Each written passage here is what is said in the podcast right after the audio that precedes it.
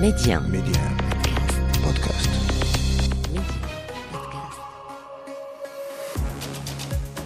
Bonjour, c'est Ali Salahdine, bienvenue dans le podcast Le meilleur de le vestiaire, et voilà ce qu'il faut retenir aujourd'hui. La vérité, c'est que Infantino, il préférerait que ce soit repoussé, voire annulé. C'est un vrai souci pour la, la Confédération africaine de football, évidemment, car en son sein, il y a des gens qui seraient pas mécontents que la Cannes n'ait pas lieu en janvier. Alors, est-ce que c'est le variant? Est-ce que si? Est-ce que ça? Tout ça, à mon avis, c'est absolument n'importe quoi. L'histoire des stades, maintenant, tout est réglé. D'ailleurs, Véron était allé là-bas, quand même, le secrétaire général de la CAF, pour dire que tout avançait bien. Le Cameroun a mis un plan sanitaire assez costaud hein, pour les matchs, pour euh, éviter qu'il y ait des soucis. Alors, on parle en plus d'un pays où il y a très peu de cas.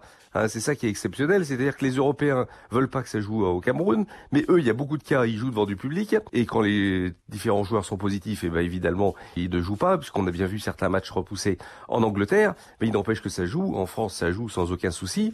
Mais en revanche, aller au Cameroun, non, ça peut pas jouer. Alors il faut savoir que vos de CP va aller au Cameroun. Logiquement, il, doit y être aujourd'hui ou demain pour essayer de gérer tout ça. Alors est-ce qu'il va vouloir dire non, si on pouvait arrêter? Donc je pense que ça va être très serré et que je ne vois pas comment la Cannes pourrait être aujourd'hui retirée au Cameroun. C'est un match fantastique. C'est c'est ce qu'on appelle les matchs à l'anglaise quand ça va d'un but à l'autre, quand il y a des rebondissements, quand il y a aussi des polémiques. Il y en a eu. Euh, sur les décisions arbitrales. Mais cette intensité était fantastique. Alors on peut penser que Tottenham a profité effectivement de son repos depuis 15 jours euh, pour se préparer dans les meilleures conditions, même s'il y a eu pas mal de cas Covid positifs euh, qui ont pu les perturber. et puis parce que aussi Liverpool était amoindri, tu l'as dit ils étaient privés de, de, leur milieu de terrain titulaire, des trois milieux de terrain, plus Van Dijk qui est un joueur qui leur permet de jouer très haut, par sa vitesse est capable de couvrir cette hauteur de ligne. Et on a bien vu que Tottenham en a profité, parce que très vite ils ont pris la, la profondeur, et notamment sur ce but d'Harry son deuxième seulement de la saison.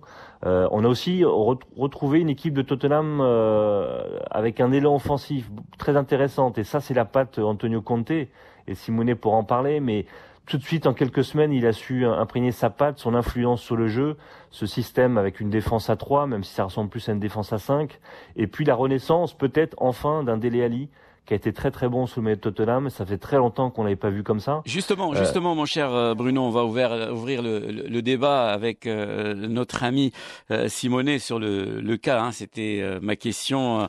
Le, cas Antonio Conte, c'est quand même incroyable, hein, ce, ce technicien qui qui est arrivé à à réveiller un, mort-vivant, hein, ce que c'est, ce qu'était euh, vraiment euh, Tottenham avec euh, Nuno Spiriti Santo, avant, lui José Mourinho, même les joueurs osent le dire aujourd'hui. Avec Conte, c'est différent.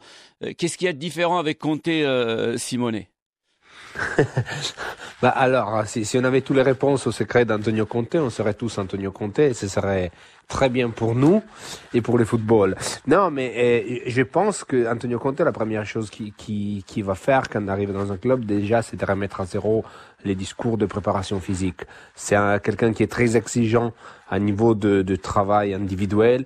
C'est quelqu'un qui demande beaucoup à ses joueurs, à l'entraînement. Euh, je sais pas, c'est avec euh, Nuno Spirito Santo, les entraînements c'était un peu euh, trop faible, trop doux, mais c'est vrai que les travail individuels mis en place par Antonio Conte euh, à la Juve, en sélection, à l'Inter, c'est quelque chose de remarquable. Même à Chelsea, on se souvient que après les premières semaines, les, les, les, les, joueurs de Chelsea à l'époque étaient très fatigués et la laissé plaindre avec la direction des entraînements d'Antonio Conte. Je crois que à Tottenham, au début, ça a été un peu le cas et là, les premiers résultats commencent à arriver. Au-delà du fait qu'Antonio Conte, c'est quelqu'un qui est très bon à analyser les, les forces et les faiblesses d'une équipe et, et adapter, pas lui s'adapter à l'équipe, mais faire en sorte que l'équipe puisse s'adapter à sa façon de jouer. Et cette défense à 3, cette défense à 5, c'est un peu la base avec laquelle Antonio Conte a bâti un peu ses, son style, ses succès, et, et avec laquelle il arrive à donner une solidité à une équipe qui était pour ce que j'ai pu voir, euh, quand même souvent en difficulté euh, et pas équilibré. Bien sûr, c'est pas fini pour l'Atlético, mais c'est quand même assez symptomatique d'un Atlético qui n'y arrive plus. En plus, il a perdu à Grenade après avoir marqué dès la première minute. Et l'Atlético s'est fait remonter, a perdu 2 à 1. Ce n'est plus d'un accident. Voilà ce qu'on dit en Espagne, c'est qu'aujourd'hui, l'Atlético est vraiment dans une grave crise de jeu et de résultats. Ce qui est dingue, c'est que, et ça fait exactement dix ans que Diego Pablo Simeone est l'entraîneur de l'Atlético. Il est aujourd'hui euh, celui qui a la plus grande longévité dans un club euh, en action. Et, sincèrement, ça commence à râler. Les clubs disent souvent, les clubs qui ont des ambitions, par exemple d'accéder à la Ligue des Champions, comme Leverkusen, on dit par exemple, quand le Bayern fléchira, nous devrons être là. Eh bien, en fait, ça ne se produit pas. C'est-à-dire que parfois, le Bayern fléchit. Il y a une défaite par-ci par-là. C'est arrivé cette saison. On en parlait euh, dans la semaine avec Hakim Tamim aussi. Euh, quand le Bayern fléchit, il faudrait être là. Oui, mais ça, c'est un vœu pieux et ça ne se produit pas vraiment. C'est-à-dire que même quand le Bayern a des faiblesses cette saison, quelques-unes, notamment en défense, eh bien, les autres n'en profitent pas. Et et euh, Dortmund, par exemple, pour ne citer que le Dauphin, euh, lorsqu'il était à peu près les yeux dans les yeux avec le Bayern à l'occasion de la rencontre entre les deux équipes, eh bien, a finalement cédé. Euh, alors que sur le match, bon, il avait les arguments pour, pour au moins obtenir un match nul. Ça n'est pas arrivé. Le Bayern s'est imposé 3-2.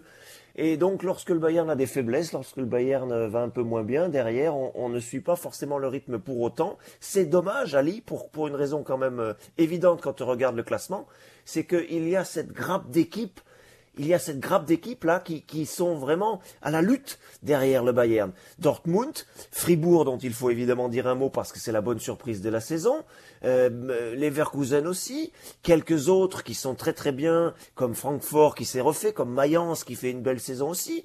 Euh, il y a toute une série d'équipes là, une demi-douzaine d'équipes, peut-être même un peu plus, RB Leipzig qu'on doit citer bien sûr aussi, qui sont là pour euh, pour, pour, pour maintenir le suspense pour l'accession aux différentes places européennes en fin de saison.